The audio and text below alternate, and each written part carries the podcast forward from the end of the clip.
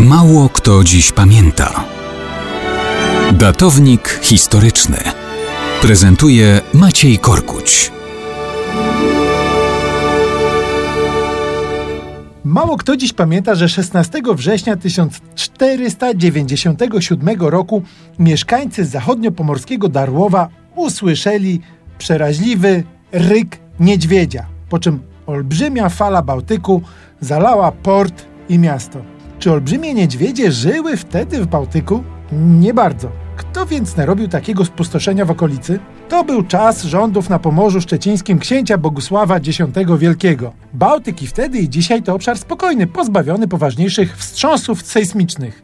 Ale i tutaj niekiedy zdarzają się lekkie trzęsienia ziemi. Jeżeli tak drobny wstrząs tektoniczny naruszy powierzchnię dna, pod którą akurat spoczywają ogromne pokłady metanu, tego samego, który wybucha w kopalniach, może dojść do niespotykanych zjawisk. I tak naukowcy starają się wytłumaczyć darłowski ryk niedźwiedzia i wszystko, co się stało potem. Mógł w tym 1497 roku nastąpić lekki wstrząs, który spowodował, że z dna morza wydostała się nagle olbrzymia bańka metanu, który eksplodował w zetknięciu z tlenem atmosferycznym. Eksplozja mogła sprawiać wrażenie ryku ogromnego niedźwiedzia. Jednocześnie wywołała falę, która przypominała tsunami z innych rejonów świata. I tak tłumaczony jest ów pamiętny 16 września 1497 w Darłowie. Eksplozja, ryk niedźwiedzia i olbrzymia, ponad 20-metrowa niszcząca fala uderza w port i miasteczko.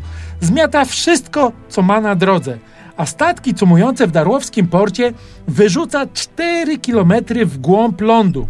Było to dramatyczne przeżycie, ale na szczęście na Bałtyku wyjątkowe, ponieważ Bogu dzięki nasze morze jest pod kątem trzęsień ziemi morzem spokojnym i jak to się mówi fachowo asejsmicznym. Ale wyjątki zawsze zdarzyć się mogą.